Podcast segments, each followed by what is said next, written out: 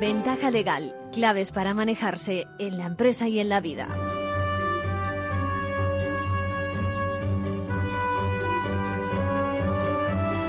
Bienvenidos, bienvenidos a una nueva edición de Ventaja Legal que les desea un próspero año 2022.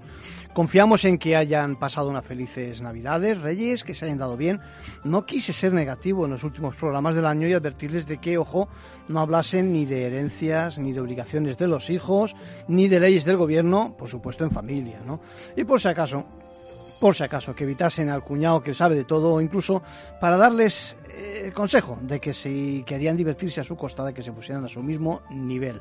Ya saben, con argumentos legales a golpe de internet, que seguro, seguro que van a encontrar los que quieran a su favor, en contra de él, claro. ¿eh?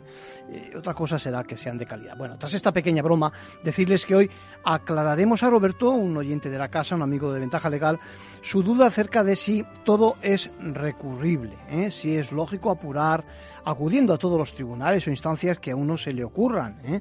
Y decimos bien a uno, es decir, al cliente, no al letrado. Y aclararemos la duda precisamente con la ayuda de, Ignacio, de Luis, letrado del ilustre, ilustre, Colegio de Abogados de Madrid, que va a dejar muy claro este tema. Eh, vamos ahora con un adelanto precisamente de su conversación, escucharemos, les queremos escuchar acerca de la pregunta de si cabe, porque sí, diríamos, casación en un proceso ante el Tribunal Supremo.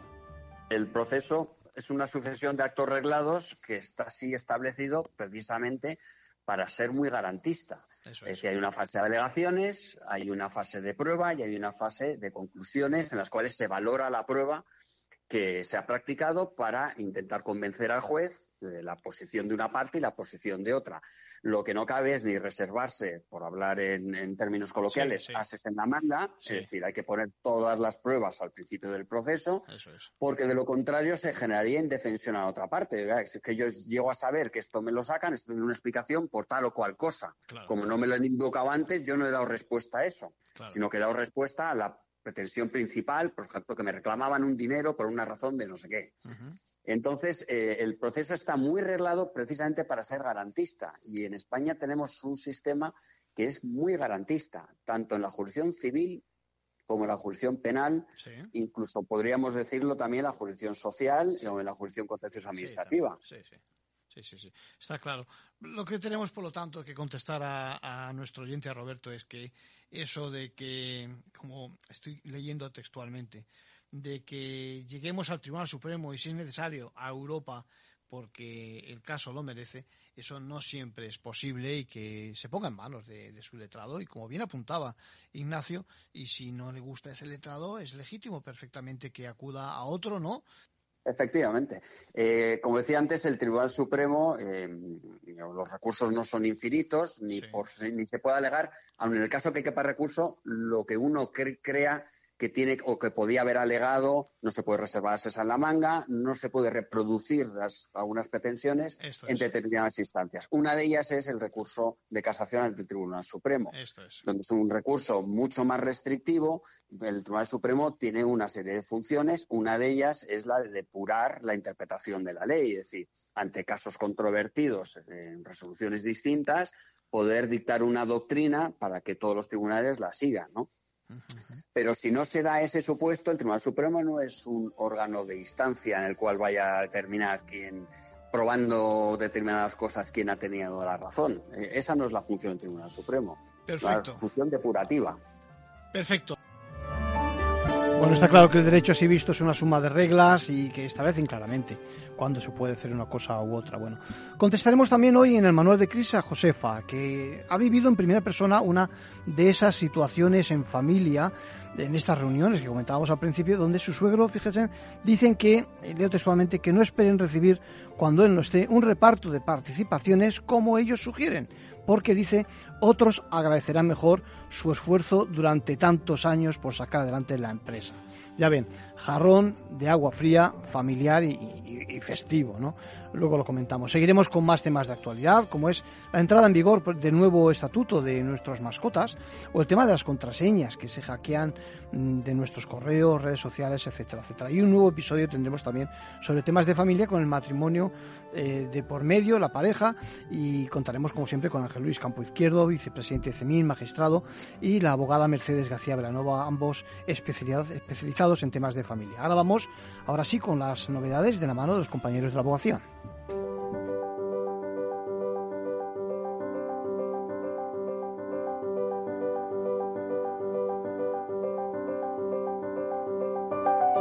Ahora en Ventaja Legal, la actualidad semanal de la abogacía.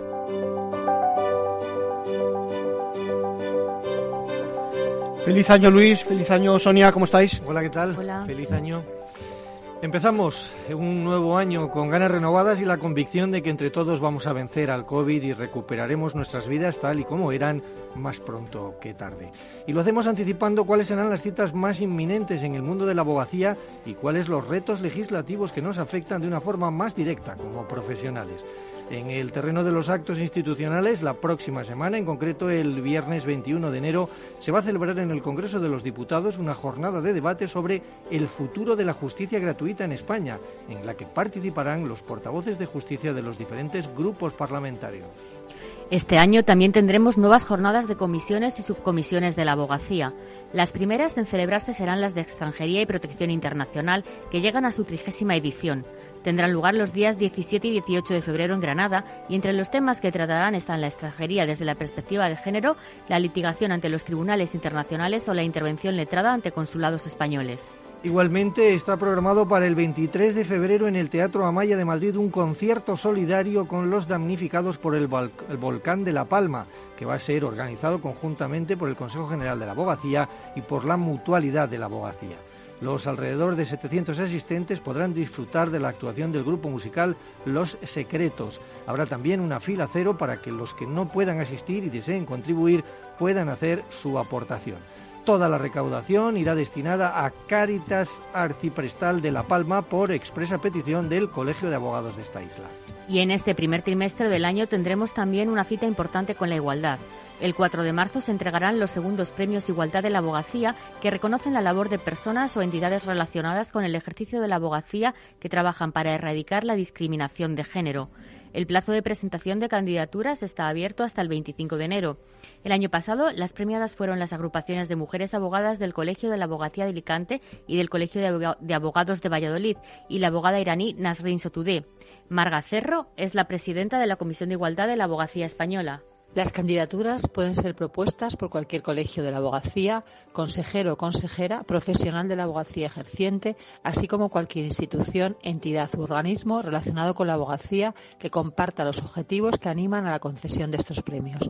Podrá concurrir a este certamen cualquier persona física, viva o fallecida, jurídica o entidad que trabaje en este ámbito y sirva de ejemplo para hacer efectiva la igualdad en la sociedad actual. Es fundamental reconocer públicamente la labor de personas o entidades relacionadas con el ejercicio de la abogacía para así avanzar hacia la igualdad real y efectiva. Las que acabamos de contar serán las citas más inmediatas de un extenso calendario en el que se abordarán las cuestiones más relevantes y que se producirá en paralelo a las numerosas conferencias de los lunes ya programadas para este primer trimestre del año. Pero este 2020, 2022 se espera que sea un año especialmente intenso en nueva legislación, bien por la aprobación de nuevas leyes o por la reforma de otras anteriores, algunas de las cuales son muy importantes para el ejercicio de la abogacía. Seguimos pendientes de la tramitación de la Ley de Derecho de Defensa, una norma muy esperada por el conjunto de la profesión. La ministra de Justicia, Pilar Job, adelantó el año pasado que se está ultimando el anteproyecto de ley para remitirlo al Consejo de Ministros. La norma recogerá en un solo cuerpo legal todos los aspectos de este derecho fundamental que se hallan dispersos en la legislación. Además, incorporará las experiencias y necesidades manifestadas tanto por el Consejo General de la Abogacía Española como por otros órganos y asociaciones representativas de los derechos e intereses de los ciudadanos. Se trata de una ley en la que se lleva tiempo trabajando. La comisión para su elaboración, de la que forma parte la presidenta del Consejo General de la Abogacía, Victoria Ortega, comenzó a trabajar en junio de 2020. Este año también debería aprobarse la reforma de la ley de enjuiciamiento criminal, que va a transformar totalmente el proceso penal. El anteproyecto introduce nuevas figuras, como la del fiscal investigador, el juez de garantías y el juez de audiencia preliminar. Además, se refuerzan las garantías del proceso penal y el papel central de la víctima dentro de ese proceso, a quien se reconoce un estatuto propio. La norma incorpora la justicia restaurativa a la norma procesal y contempla nuevos mecanismos de protección para menores y personas con discapacidad. El grupo interinstitucional del que forma parte el Consejo General de la Abogacía Española lleva ya varios meses trabajando en las aportaciones al anteproyecto, que el Ministerio espere estén listas en el primer trimestre de este 2022. La actual ley es del siglo XIX y ha sufrido, eso sí, 77 reformas hasta ahora. Muy pendientes estamos también de la tramitación del anteproyecto de la Ley de Eficiencia Procesal del Servicio Público de Justicia, en la que van incluidas las medidas acordadas por la abogacía con el Ministerio de Justicia para facilitar la conciliación en la profesión, como la suspensión de procedimientos por maternidad, paternidad y otras circunstancias personales. También se declara inhábil a efectos procesales el periodo entre el 24 de diciembre y el 6 de enero. Auxiliadora Borja es la directora de la Oficina de Relaciones Institucionales de la Abogacía Española y vocal de la Comisión de Igualdad de la Abogacía. Con estas medidas hemos logrado que no solamente se suspendan juicios y comparecencias, sino también los procedimientos judiciales. Es una de las reclamaciones que se venían haciendo desde la abogacía. También hemos conseguido que en los casos de enfermedad grave y o fallecimiento de un familiar del profesional de la abogacía se incluya ahora la suspensión de tres a cinco días, según necesidades de desplazamiento. La verdad es que aunque durante la tramitación del anteproyecto necesitamos y seguiremos pidiendo que se tenga en cuenta que cuando concurra una enfermedad enfermedad grave del profesional de la abogacía, se plantee un periodo de suspensión de los procedimientos suficiente para trasladar con las debidas garantías los detalles del asunto a otro profesional. Por otra parte, con esta ley se quiere también potenciar los medios adecuados de solución de controversias, hasta el punto de que en determinados asuntos de civil y mercantil habrá que acreditar el intento previo de negociación. El objetivo es recuperar la capacidad negociadora de las dos partes y fomentar la solución de conflictos sin llegar a los tribunales. Santiago González Recio, presidente de la Comisión de Relaciones con la Administración de Justicia de la Abogacía Española. Está en la esencia de la abogacía tratar de alcanzar acuerdos que eviten un posible litigio. Que esté en el espíritu y en la letra de la ley es muy positivo. Los abogados tendremos que seguir haciendo uso de nuestra experiencia y conocimientos para conseguir que los acuerdos se impongan a los pleitos. Con ello, todos saldremos ganando. También se está tramitando la Ley de Eficiencia Organizativa. El anteproyecto contempla la creación de tres figuras fundamentales. Los tribunales de instancia, la oficina judicial y las oficinas de justicia en el municipio, con el objetivo de reducir la brecha territorial y acercar la justicia al ciudadano independientemente de dónde habite. Según el Ministerio de Justicia, estas dos leyes irán próximamente en segunda vuelta al Consejo de Ministros. En tramitación está también la Ley de Eficiencia Digital, que quiere modernizar la Administración de Justicia para hacerla más eficiente sin merma de las garantías procesales. Esta norma reconoce el derecho de la ciudadanía a un servicio personalizado de acceso a procedimientos, informaciones y servicio y para ello avanza en el expediente judicial electrónico, ampliando servicios y funcionalidades a través de la carpeta justicia. Además, se refuerza la seguridad jurídica digital en las actuaciones y servicios no presenciales, posibilitando la realización de juicios y pistas telemáticas con plenas garantías en entornos seguros. Estos proyectos legislativos son las tres patas del Plan Justicia 2030, con el que el Ministerio quiere promover una mayor eficiencia del servicio público y garantizar el acceso a la justicia en todo el territorio. Otra de las leyes que se aprobará durante este año será la reforma de la ley concursal, cuyo proyecto se aprobó en diciembre de 2021 y que inicia su trámite parlamentario para transponer la Directiva Europea de Reestructuración e Insolvencia. El objetivo, mejorar y reducir los procedimientos de insolvencia y facilitar el mantenimiento de empresas viables que se hallen en dificultades financieras para que puedan continuar su actividad mediante mecanismos de reestructuración más ágiles. Además, la reforma también afectará al procedimiento de segunda oportunidad con medidas como la exoneración sin liquidación previa del patrimonio del deudor con un plan de pagos a los acreedores, lo que permitirá al afectado mantener su vivienda habitual y, si fuera autónomo, continuar con su actividad. El proyecto de ley contempla, sin embargo, la exclusión de los abogados, procuradores y administradores concursales en el procedimiento creado para microempresas con el argumento de hacerlo más ágil algo que ha provocado las quejas de la abogacía. El Consejo General ya presentó sus alegaciones y permanecerá muy atento ante las posibles enmiendas que puedan presentarse durante su paso por el Congreso y el Senado. Asimismo, estaremos muy atentos a la tramitación de otras leyes que serán de gran calado para la sociedad y la economía española y que también afectarán a la abogacía, como la ley de vivienda, la de garantía de la libertad sexual, la de garantía de las pensiones, la ley de memoria democrática, la de fomento de la mediación o la nueva ley de tráfico, entre otros proyectos legislativos. Y ahora les contamos algunas otras cosas de forma más breve que han sido noticia en los últimos días. Diciembre, un mes con nuevos nombramientos en colegios y consejos de la abogacía.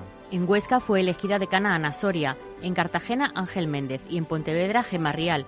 Martín Aleñar, Rafael Maseu y Manuel Almarcha resultaron reelegidos en Baleares, Las Palmas de Gran Canaria y Orihuela. Además, Joan Ramón Puig es el nuevo presidente del Consell de la Advocacia Catalana. Presentación del primer informe del Observatorio de la Igualdad. Bajo el título El desafío de la igualdad real en los despachos de abogados, realizado por Women in a Legal World, tendrá lugar el próximo miércoles 12 de enero y contará con la participación de la presidenta de la abogacía, Victoria Ortega. Los autónomos podrán deducirse el combustible aunque el vehículo no esté a su nombre. Así lo ha estimado Hacienda ante una reciente consulta de una persona jurídica que iba a adquirir un vehículo mixto para desarrollar su trabajo. Hay que acreditar que el uso que le da está relacionado con su actividad crean el Centro Iberoamericano de la Mediación en la isla de La Palma. Su objetivo, promover este método alternativo de resolución de controversias jurídicas y su conocimiento a través de programas de investigación y formación. La vivienda del padre se atribuye a la madre hasta la emancipación de los hijos. Así lo ha fallado el Supremo en interés de los menores y ha ampliado el plazo para el uso de la casa. Entiende que la progenitora necesita tiempo para poder acceder al mercado laboral y obtener ingresos propios. Y terminamos ya con el abogado de la semana. ¿Quién es Sonia y por qué? Se trata de Pablo Romá, abogado que ha conseguido que no se consideren válidas las notificaciones electrónicas de la agencia tributaria a personas físicas que no hayan autorizado expresamente su consentimiento a este tipo de comunicaciones, lo que puede abrir la puerta a un aluvión de reclamaciones. El Supremo acaba de rechazar el recurso de casación interpuesto por la Abogacía del Estado contra la sentencia del Tribunal Superior de Justicia de la Comunidad Valenciana. Este consideró, que las notificaciones electrónicas de Hacienda a personas físicas no tienen validez si el contribuyente no ha recibido comunicación de tributos informándole de la obligatoriedad de comunicarse por email. Esto es válido incluso a pesar de que hayan accedido a la notificación electrónica a través de la sede electrónica, explica Romá, porque tal y como recoge la ley del procedimiento administrativo común de las administraciones públicas, el medio elegido por la persona puede ser modificado por ella misma en cualquier momento. Las personas jurídicas no se ven afectadas por esta sentencia, como tampoco los profesionales que desarrollen, que desarrollen una actividad para la que se requiera colegiación obligatoria, como los profesionales de la abogacía. Sin embargo, tanto los particulares como los empresarios que ejerzan actividades económicas, es decir, autónomos, podrán verse beneficiados por este criterio jurisprudencial. Con la inadmisión de este recurso de casación, la doctrina del Tribunal Superior de Justicia de la Comunidad Valenciana, si bien no constituye jurisprudencia en sentido estricto, va a servir como apoyo argumental para los contribuyentes personas físicas en los litigios ya abiertos o que se susciten en el futuro en materia de notificaciones electrónicas. La sentencia refuerza las garantías del contribuyente en un caso de notificación de liquidaciones. Como ya hizo el Tribunal de la Comunidad Valenciana, el Tribunal Supremo no solo da la razón al contribuyente, sino que impone el pago de las costas a la agencia tributaria. Y con esto terminamos. Arcadio, hasta la semana que viene. Gracias, Luis. Gracias, Sonia. Hasta luego.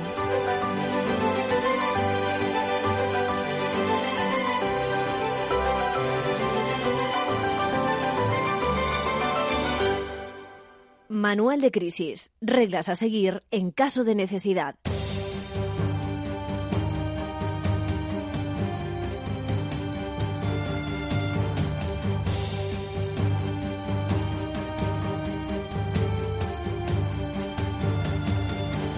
Bueno, ya ven, tan recientes como tenemos las celebraciones y, y las reuniones familiares de estas Navidades, no puedo pasar por alto una cuestión que me pregunta Josefa, lo adelantaba antes, y que refleja una situación que seguro, seguro que en más de un hogar se ha producido. Un conflicto entre hermanos, primos, padres, por alguna decisión relacionada con una empresa de carácter familiar. Decía que, Josefa se, me ha escrito, me ha escrito unas líneas que son de agradecer sobre el programa. Muchas gracias, muchas gracias por tu atención. Y además me dibuja un panorama como el que les voy a explicar. Es decir, dice textualmente, patriarca que creó la empresa en los años 60 del siglo XX, evidentemente, y nos viene a decir que abro comillas, no esperemos que en su testamento las participaciones se repartan entre los hijos y nietos porque tendrán otros propietarios que las agradecerán más, cierro comillas. Ese es el mensaje navideño que les ha dado a los familiares, ¿no? Bueno, el tema es que hace unos 10 años, sigo leyendo, quedamos, quedaron ellos en hacer un acuerdo que nos obligaba, dice, a todos los socios a que las acciones quedaran siempre entre nosotros y no cayeran en manos de terceros. Además, precisamente mi suegro dice que fue el fundador y emprendedor, eh, bien que insistió en esta idea y en que le firmásemos el protocolo, y así lo hicimos, bueno. Así que leo textualmente lo que me dice Josefa, dice, regalito de Navidad, Arcadio, ya tienes trabajo para el año nuevo. Dinos cómo solucionamos la discusión. Hombre, muchas gracias, Josefa, por la confianza, pero no sé si es un regalo o qué es. ¿eh? Bueno, bromas aparte, ahora en serio, me hablas de planificar. Estamos hablando de planificación, algo que puede hacer tanto, se puede hacer tanto entre vivos o, o precisamente como por medio de la sucesión testamentaria pero que requiere siempre la voluntad de quien lo transmite. Por eso insistimos siempre en las ventajas de la transmisión intervivos, que decimos en derecho son con ese latinajo que se entiende perfectamente. ¿no? En este supuesto, eh, mientras se vive, las cosas están claras, se pueden dejar claras. ¿eh? Mejor dicho, se traspasan en vida y por lo tanto perfecto. Y la opción a la que no hay nada que reprochar, porque perfectamente se puede dejar en favor de familiares o como veáis, cuando uno no está, tiene un problema, es que hasta, hasta cuando no se abre el melón, digámoslo así de forma sencilla, no se sabe si le conviene a uno o no. Es lo que tiene la testamentaría, esa incertidumbre de los potenciales, ojo, solo potenciales herederos o legatarios. Así que, eh, ¿y contra esto qué se puede hacer? Pues más allá de los límites legales en el territorio donde estemos, me refiero a legítimas, etcétera, pues más allá de eso, poco, ¿eh? o dicho de otra forma, que es lícito, perfectamente lícito, perfectamente lícito un reparto fuera de la familia y los herederos forzosos. Quizás la confusión la tenéis por el juego que da esa combinación de pactos entre socios y con, eh, y testamento en este caso, ¿no? Esa combinación. Pero en este sentido, y una vez producido el fallecimiento, habrá que estar a lo que éste diga, lo sentimos mucho. Como mucho podréis en algunos casos, si existen otros bienes más allá de la explotación industrial, familiar, hacer un reparto que respete las actuales estructuras de, la empresa, ¿no? Y eso siempre y cuando lo acepten el resto de socios y herederos, eh, por lo que es importante estudiar esas opciones con el resto del patrimonio objeto de sucesión, que a veces permite, a veces, ¿eh? hay margen para esos correctivos, repito, siempre y cuando el resto de los herederos estén de acuerdo con el reparto.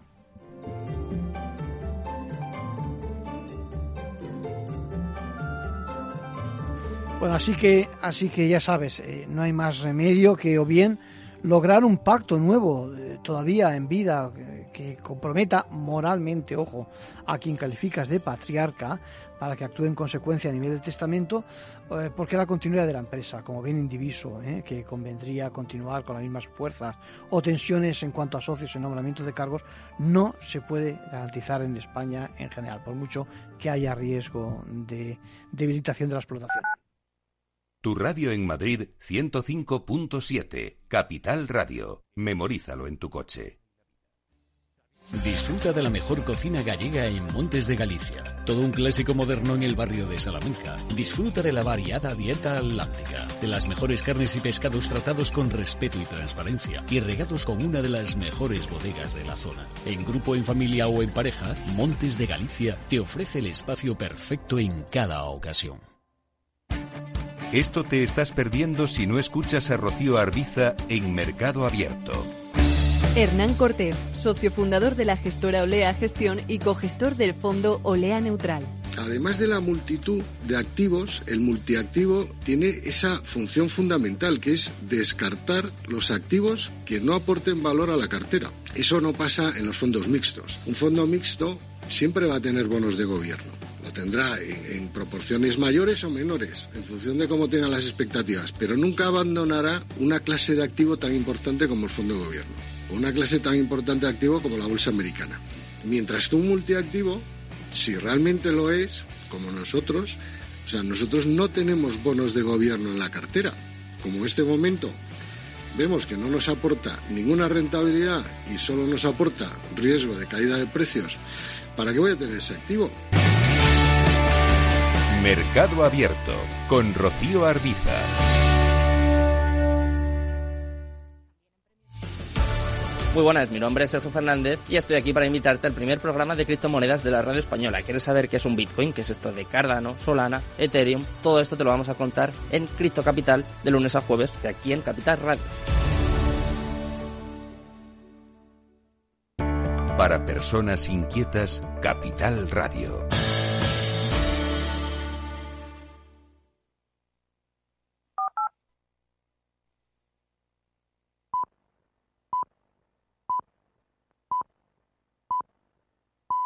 Ventaja legal con Arcadio García Montoro.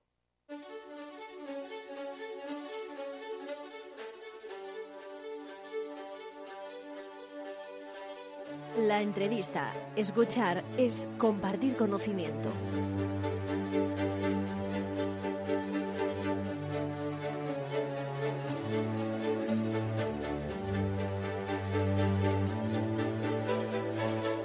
Nuestra sociedad es cada vez más compleja, contempla una variedad de situaciones inmensas en donde nuestros menores, ya saben, esos eh, que nos preocupan tanto en ventaja legal, pues tienen que ser muchas veces objeto de protección. Y aquí resulta que aparece también el papel del notario, ¿no? Eh, la legislación del menor, digamos, también demanda al notario que ocupe su papel. Para, para que nos explique exactamente, contamos hoy con nosotros, eh, nos visita Jorge Prades López. ¿Cómo estás, Jorge? Pues muy bien, encantado de estar aquí. Como notario, me consta que estás muy involucrado, muy involucrado en el tema de la protección de, los menores. Y hay, hay novedades, ¿no? De alguna forma, digamos que hay una circular del, Consejo que os anima o de alguna forma aclara muchos temas con razón al papel que tiene que ocupar el notario en estos casos, ¿no? Efectivamente, el notariado está dispuesto y abierto a las necesidades de las personas con las que con las que trata a diario y es frecuente en una sociedad pues tan globalizada que verdaderamente haya que atender las demandas de muchos progenitores que se ven en la necesidad de, auxiliarse en ocasiones de personas cercanas, de familia, eh, por diferentes motivos. Y, en ese trámite, eh, en las notarías, hemos eh, detectado la necesidad de, hacer una actuación más uniforme, más adecuada también a los nuevos requerimientos de la legislación, tanto de la Convención de, Naciones Unidas como la normativa interna, eh, también más coordinada con las administraciones públicas. El notario hace algo más que facilitar documentación, ¿no? Hace algo mucho más que o sea, da apoyo realmente al, menor, ¿no? Porque siempre, siempre que hablamos de menores, en esta casa lo hemos dicho muchas veces, siempre se habla de esa frase de con el mejor interés eh, del menor, ¿no? ¿Cuál es vuestro papel exactamente al hilo de estas nuevas actuaciones? Efectivamente, un principio básico de toda la normativa que afecta a los menores y a su protección es lo que la Convención y la normativa interna llama el interés superior del menor. Los progenitores se presume, y así también lo dice nuestro propio Código Civil, que actúan en interés del menor. Y en ese interés del menor ocurre que en muchas ocasiones los progenitores tienen que auxiliarse de personas cercanas, de familiares, en esta labor de guarda. Eh, se detectan innumerables casos en los que esto en los que esto ocurre y también se ha detectado y esto en el trabajo que ha hecho el notariado en estos últimos años con, todos los agentes que, han que intervienen en la protección de la infancia y de la adolescencia desde la Fiscalía, los jueces, eh, las entidades públicas que tienen encargada la tutela en cada administración autonómica, se ha detectado la importancia de que esta atención y este entorno familiar que debe preservarse siempre del menor eh, sea lo más preventivo posible. No solo buscar familias de acogida en el momento en que ya existe una medida de protección porque un menor eh, está en situación de desamparo, que es lo que prevé la normativa, sino que esa capacidad de las familias de autorregularse y de que los progenitores en el ejercicio de su patria potestad o, por ser un poco más preciso con terminología más moderna en su relación o en su obligación parental, en su relación parental, puedan atender a sus hijos auxiliándose de, de, las personas cercanas ¿no? y evitando en ocasiones y a veces también en, en trabajo conjunto con las propias administraciones, evitando la necesidad de tomar otra medida que siempre es más difícil de gestionar, ¿no? Cuando ya se detecta un riesgo o un desamparo. Mi experiencia es que cada vez que podamos y lo digo en el mejor de los sentidos, evitar a la justicia, pues, pues mejor, ¿no?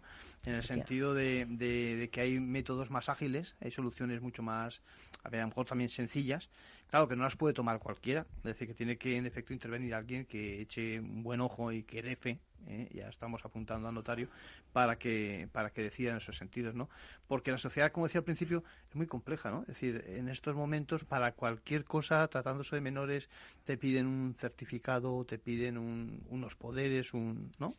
Efectivamente, la, la realidad es que por una parte, el sistema de protección que, que, ahora está residenciado fundamentalmente en el ámbito administrativo, ya desde hace muchos años en nuestro país no, no está judicializado, eh, requiere eh, que esa intervención administrativa sea subsidiaria. La intervención de la Administración debe ser subsidiaria y así está recogido en una legislación, por, por, lo demás, y es un dato también importante, muy fraccionada. Aquí hay materias conexas, hay 17 leyes de infancia en España, una por cada comunidad autónoma. Algunas son anteriores a la reforma del año 15, otras posteriores y, eso verdaderamente también dificulta, dificulta mucho la gestión. Por lo tanto, es verdad, la Administración eh, tiene también recursos escasos y debe, y debe prestar ese apoyo y asistencia a las familias y luego tomar las medidas eh, de protección cuando sean necesarias. Pero hemos detectado en todo este trabajo que, hemos hecho desde el Consejo, con, ya hemos hecho hasta dos jornadas eh, en el Consejo General de Notariado con todos los agentes, que hay que volcarse muy especialmente en toda esa etapa previa, preventiva, generar esos, esa red de familias, generar esos recursos para que las familias puedan auxiliarse, puedan apoyarse, para que uno pueda ayudarse de las personas cercanas. Y esto no evita que sea o no impide que sea en colaboración o en un trabajo conjunto con la administración, que detecta, por otra parte, situaciones de riesgo que hay que afrontar. Claro. ¿eh? el ámbito educativo, el ámbito sanitario son indicadores y también el ámbito notarial en menor medida son indicadores de una posible desprotección. Imagino que la coordinación con fiscalías, la coordinación con policía en los casos en los que procede y demás es fundamental, ¿no? Me imagino que eh, su intervención consiste en eh, hacer actas o en hacer escrituras. ¿En qué, en qué se plasma en concreto? En el ámbito notarial, las demandas que, que, nos encontramos en el día a día se refieren mm, fundamentalmente a, a la necesidad de de otorgar lo que tradicionalmente se venía conociendo como un poder, que hoy eh, entendemos que debe asimilarse más a una escritura de auxilio o extensión en el ejercicio de la guarda con determinados requisitos. También puede quedar bajo la fe pública notarial la constancia de una situación de guarda de hecho. La guarda de hecho es una institución que no está que en el ámbito de los menores es siempre provisional a diferencia de lo que ocurre con las guardas de derecho ahora precisamente con la nueva modificación en todo el ámbito civil con la discapacidad que es una medida de apoyo estable en el ámbito de la infancia es una medida provisional pero que conviene poder dejar reflejada. Entonces en el ámbito notarial también hemos establecido los criterios para que quede constancia de una posible guarda de hecho altruista que en todo caso el notario comunicará a la entidad pública encargada de la tutela de los menores en el ámbito autonómico o a la Fiscalía para que conozcan y se tome una medida definitiva. Quizá ese guardador eh, eh, tenga atribuidas luego funciones de tutelares por el juez o de guardador por la propia entidad pública, pero el notario fija la posición y genera esa seguridad jurídica. Por ponernos en situación, pensemos, imaginemos eh, eh, unos padres que tienen la patria potestad, corrígeme si lo digo correctamente, y que necesitan ayuda de alguna forma, que alguien, pues no sé, que atienda a los chicos en un periodo concreto o para hacer algún tipo de actividad y demás. Me imagino que es a esto a lo que te refieres, ¿no? Hacia que realmente se pueda, no sé si decir una forma, eh, escribir, en, poner en blanco y negro, ¿no? Dejar bien claro que quien fuera, ese guardador, me imagino, eh, está haciendo esas funciones legalmente. ¿Es así? Exacto. Aquí debemos partir de un principio fundamental, que es el derecho de los niños y niñas y de los adolescentes a crecer en familia. Y podríamos decir incluso algo más, ¿no? A crecer en su familia. Y este derecho se hace, se hace visible y se concreta en necesidades puntuales y excepcionales que pueden ocurrirnos a todos en la, en la guarda y en la custodia y en la crianza de nuestros hijos en, en, infinidad de ocasiones. Son muchas las ocasiones en las que los progenitores se pueden ver obligados por una circunstancia excepcional a, pensemos, un viaje al extranjero, pensemos un tratamiento médico, pensemos un internamiento en, en, un centro. Un centro, infinidad de situaciones que se plantean a diario o que se plantean con cierta frecuencia Y, el mejor entorno en el que ese menor puede seguir haciendo su vida diaria es en el que ya está y en donde puede estar atendido y, en su propio ámbito. En su propio ambiente, ¿no? Para desarrollarse con naturalidad, me imagino, ¿no? Exacto. Entonces, esto es lo que eh, se trata de favorecer con esta con este con esa intervención notarial que siempre tiene que quedar eh, suficientemente causalizada es decir siempre hay que explicar por qué uno se ve en esta situación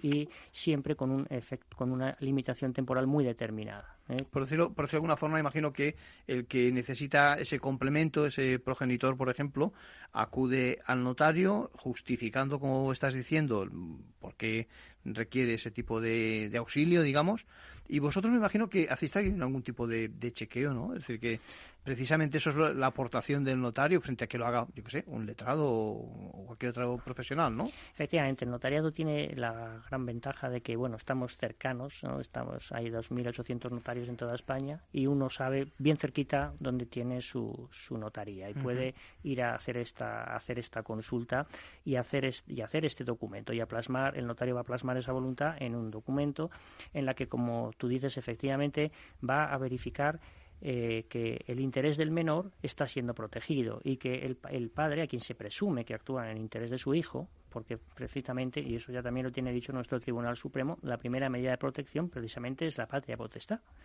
y, debemos partir de la presunción de que se ejerce en interés de los hijos. Y en este ámbito eh, se verifica por el notario efectivamente que exista una causa que justifique esta medida excepcional, que siempre es excepcional, porque evidentemente la guarda debe ser ejercida por, por sus titulares, que son los progenitores, pero no siempre se puede. Justificando esta situación, eh, y también en presencia del guardador, que asume unas obligaciones muy importantes eh, y siempre por un ámbito temporal limitado.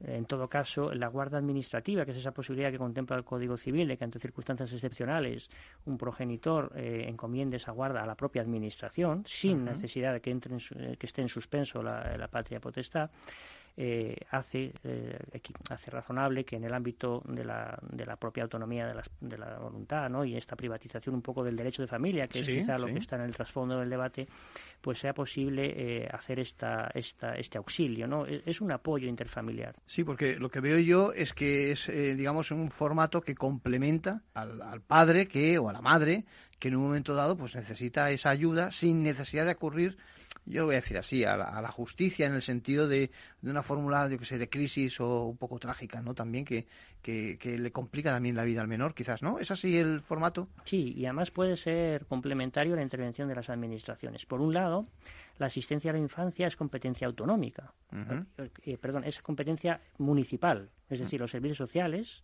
en el Ayuntamiento de Madrid, por ejemplo, sin ir más lejos, pues hay hasta siete centros de atención a la familia dentro de los 21 distritos y ahí se atiende las situaciones de riesgo que se detectan en cualquier menor, que, que normalmente se introducen en el sistema a través del sistema educativo, que es el que detecta una situación de posible desprotección.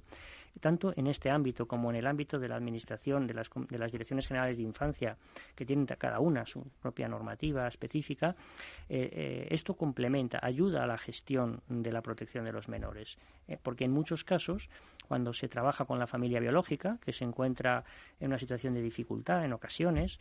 Pensemos sobre todo en situaciones de muchas veces son madres que crían a sus hijos eh, en soledad, ¿no? Porque están claro, y que eh, necesitan, necesitan recursos en el sentido de ayuda, alguien que le, claro, claro. Exacto. Pues en este ámbito también estas medidas ayudan a, que a que el entorno del menor pueda seguir siendo en la medida posible el que ya era y el que al que él tiene derecho, que insisto es su derecho a crecer no solo en familia, sino preferentemente en, su familia. En su familia.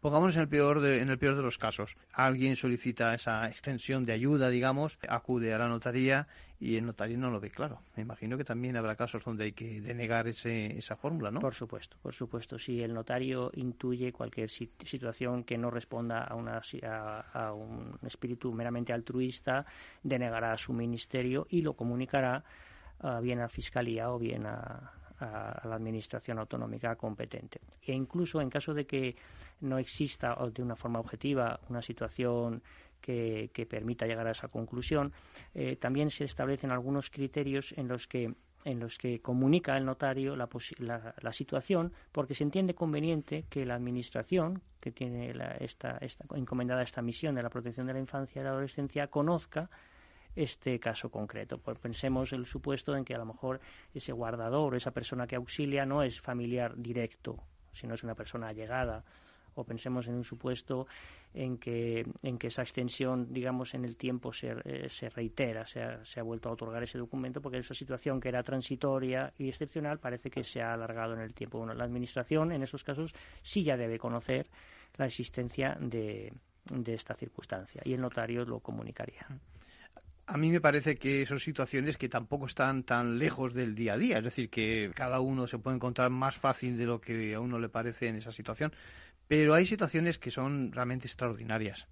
Y son esas que vemos también en los telediarios y en los medios cuando llegan chicos de, pues eso, de otros sitios y son apátridas y, no se sabe prácticamente nada de sus familias y demás. Me imagino que ahí también intervenís, ¿no? En, en, este ámbito, de, en el notariado, estamos ahora trabajando para tratar de colaborar, al menos en la documentación de estos, de, estos menores, menores que a veces entran en el sistema de protección y salen del sistema de protección y todavía no tienen solventado su documentación, porque no vienen indocumentados de su país de origen. Eso es gravísimo. Eso, es, si, si, si, le pasa a cualquier nacional, en cuanto está caducado el DNI o cualquier cosa, lo pasamos mal. En estos casos, que no tienes casi personalidad, parece, ¿no? Eso es una situación muy, dura. muy difícil, que ya, digamos, te, te sitúa en la exclusión social casi por, por definición. Entonces, ahí se está trabajando.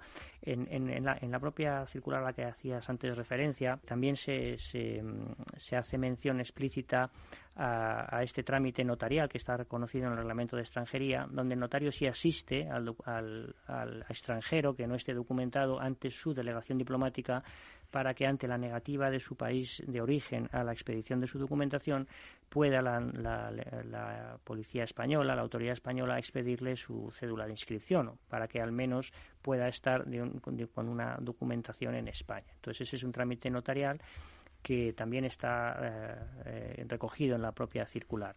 Y se está trabajando también en la posibilidad de establecer algún tipo de documentación para estos menores en tránsito que nacen y no tienen acceso al registro civil, que son situaciones además en sí mismas muy peligrosas para, para porque el primero de los derechos es, eh, existir, ¿no? Claro, Jurídicamente está reconocido y sin ese primer derecho, pues verdaderamente eh, es difícil ejercer los derechos. Claro, claro, sí. Además, el que no existe de esa forma lo hacen no existir de cualquier forma. Y es, tremendamente vulnerable. Frente a unas situaciones de, de abuso es tremendamente vulnerable. Don Jorge Prades López, notario, muchas gracias por visitarnos a Ventaja Legal y en Capital Radio. Ha quedado muy claro esta, esta versión social, como siempre, de los notarios. Seguimos en contacto conforme veamos alguna incidencia nueva en, en la materia. Muchas gracias. A su disposición, pues muchas gracias.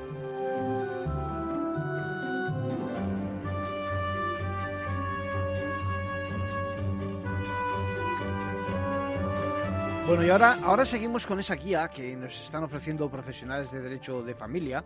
Hoy contaremos con Ángel Luis Campo Izquierdo, como decía, magistrado, y con Mercedes Vilanova, abogada. hasta el día de hoy hemos visto ya cómo afecta al matrimonio con sus regímenes económicos y, todo lo que es la crisis de pareja, ¿no? Y nos quedamos en el punto en el que hay que echar un vistazo a lo que es la pareja de hecho, que como no también puede sufrir sus correspondientes crisis. Lo escuchamos.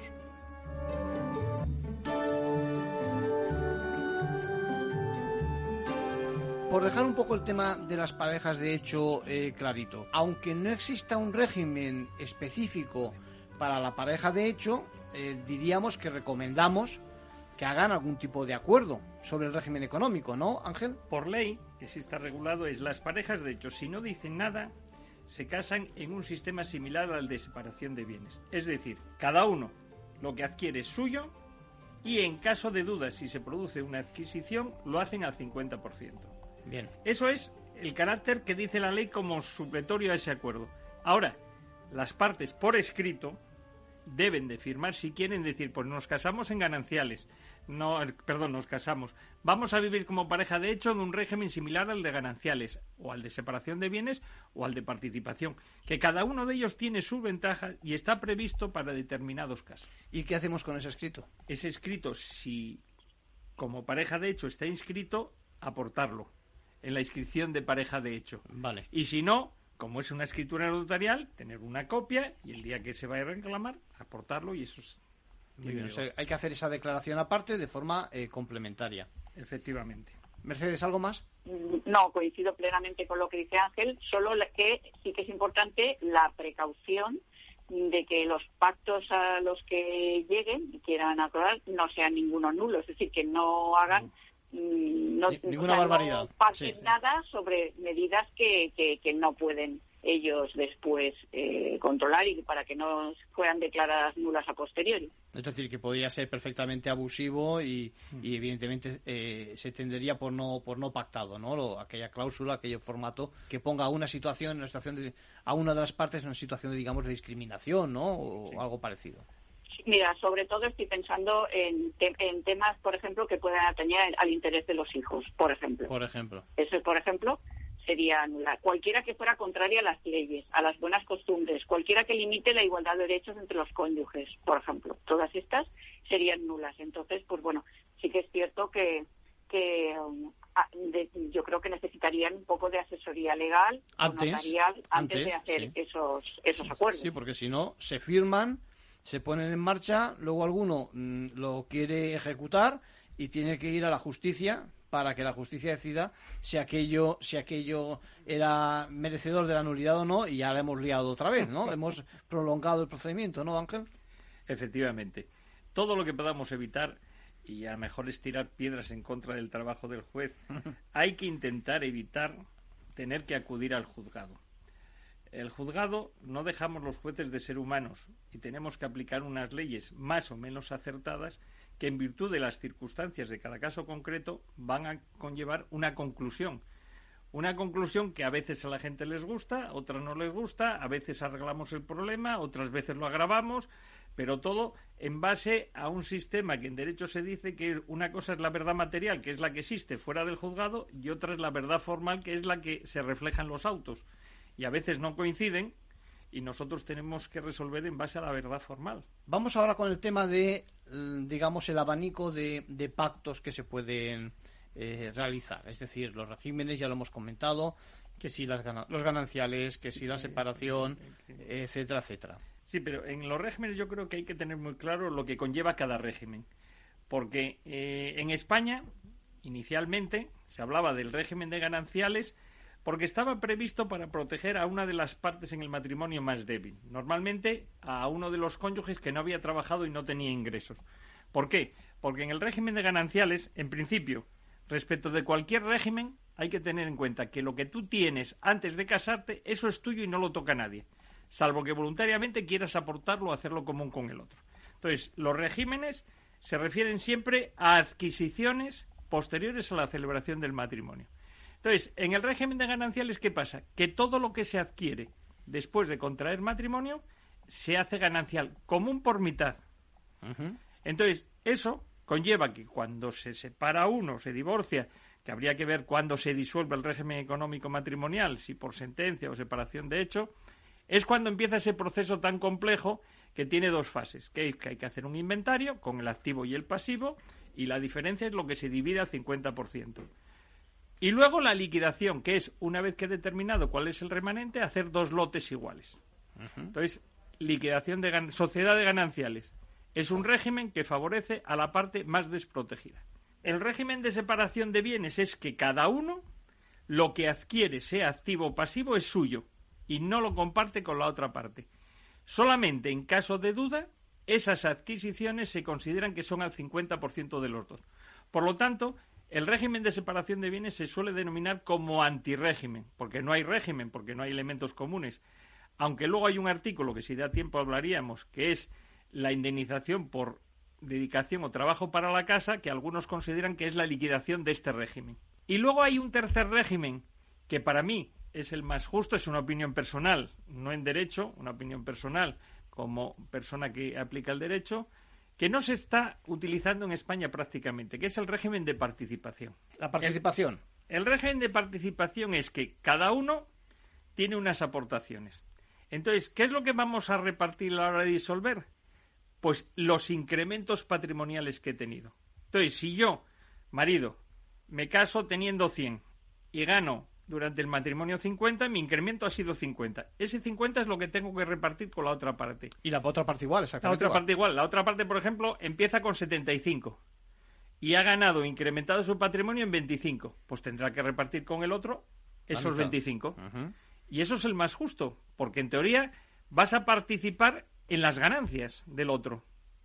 Pero ese no sé por qué en España no se utiliza. Y por repetirlo y por aclararlo, es decir, sin embargo, aquello con lo que uno viene al matrimonio es de cada uno de ellos. En la participación, ¿eh? Sí, ¿no? Sí, salvo que tú lo quieras aportar al matrimonio y hacerlo común, que eso se puede hacer. Bueno, que, puedes hacerlo como cualquier donación constante del matrimonio también, me imagino, ¿no? Sí, sí, sí, sí. Pero no, eso no se considera como donación, es una aportación y lo convierto en ganancial coincido plenamente con Ángel en que el régimen de participación es el más justo, ¿vale? Eh, el del régimen de sociedades gananciales, mm, yo cuando le tengo que explicar a mis clientes eh, cómo, qué consiste o para que lo distingan de los otros, les hablo de esta manera. O sea, yo les digo que cuando se compra algo eh, por, un, por un matrimonio que está en sociedades gananciales, el 100% de lo que han comprado es de los dos. Y digo el 100% porque en el momento que lo liquiden ya determinarán qué es lo que le corresponde a cada uno. Porque puede ser que compren varias cosas y al final, pues esto será para ti, esto será para mí, y en fin, ya se determinará. Pero de momento el 100% de ese bien es de los dos. Se reparte, por, se reparte por mitades. No, no, no, no, no. Venga, vamos a ver, nadie, o sea, vamos a ver, nadie dice que se vaya a repartir por mitades. Un bien que tú tienes eh, con carácter ganancial no es tuyo por mitad tú no sabes qué parte es tuya. Realmente todo es tuyo, igual que lo es del, otro, porque en el momento que liquides ya determinarás si tú te quedas esto o te quedas aquello. Vale, bueno matiz. Sin embargo, en el régimen de separación de bienes, tú ya estás determinando desde el principio el porcentaje que tienes en ese bien, porque si no dices nada lo puedes comprar al 50%, con lo cual tú ya sabes que eres propietario del 50% o lo puedes comprar en otra proporción, pero tú ya estás determinando en qué proporción lo adquieres. ¿Vale? Ahí, esa es la, digamos, la principal diferencia. Luego, como te decía, coincido plenamente con Ángel, el régimen de participación es el más justo. Aquí en Valencia dicen que es el régimen de los notarios, porque las únicas personas que han hecho, han optado por este régimen hasta el momento son notarios. No es broma. Yo es cierto que solamente conozco eh, dos notarios que han optado por este, por ese tipo de régimen para su matrimonio, pero es el gran desconocido y de verdad que es el más justo, porque estás haciendo un poco un régimen de separación de bienes, pero que al finalizar intentas liquidar no como el de sociedades gananciales, pero de una forma parecida, porque realmente lo que estás intentando es repartir las ganancias que has tenido. Es decir, tú has ganado tanto, yo he ganado tanto, muy bien, sumamos, dividimos y nos compensamos para que los dos hayamos sacado el mismo beneficio una vez que haya finalizado nuestro, nuestro matrimonio. Bueno, seguimos avanzando. Yo creo que ya tenemos claro cuál es el modelo económico de las parejas de, hecho. Por defecto, parejas de hecho, decimos, cada uno llega con lo suyo y el 50% de lo que resulte de esa vida en común, pues eh, para cada uno de los cónyuges. Bueno, en este caso no de los cónyuges, de la pareja. Bueno, ojo, recuerden que hay que fijar por escrito el acuerdo, que puede ser cualquiera de los que hemos hablado también, con anterioridad, eh, en otras ediciones, gananciales, participación, etcétera, y poco más. Les invito a que nos sigan en nuestra próxima edición de Ventaja Legal la semana que viene.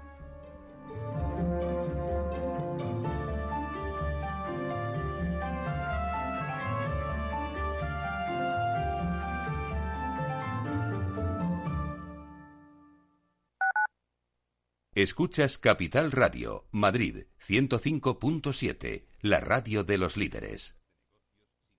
En el restaurante Gaztelubides somos rigurosos con la selección del producto para crear recetas imaginativas que acompañamos de una bodega generosa y brillante y de nuestra magnífica terraza durante todo el año.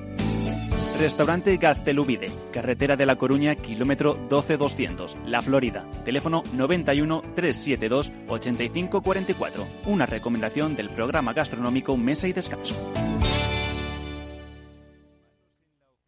Gráficas Naciones. Más de 50 años de experiencia en el sector de las artes gráficas. Apostamos por la última tecnología tanto en impresión offset como en digital y gran formato. Realizamos todo tipo de impresión. Tarjetas de visita, folletos, libros, vinilos, decoración y montaje de stands. Más información en el 91 629 2145 o en gráficasnaciones.es.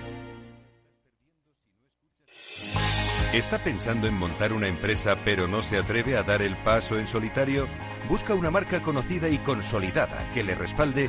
En Franquiciados le ayudamos a elegir el negocio que más se ajuste a sus necesidades. Franquicias de éxito, innovadoras, de baja inversión. Los miércoles a las 12 en Capital Radio tienen una cita con el único programa de radio de España especializado en la industria de la franquicia. Franquiciados con Mabel Calatrava.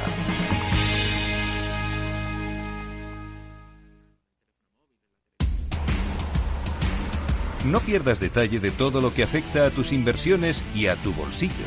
Toda la información en Mercado Abierto con Rocío Arbiza, de 4 a 7 de la tarde en Capital Radio.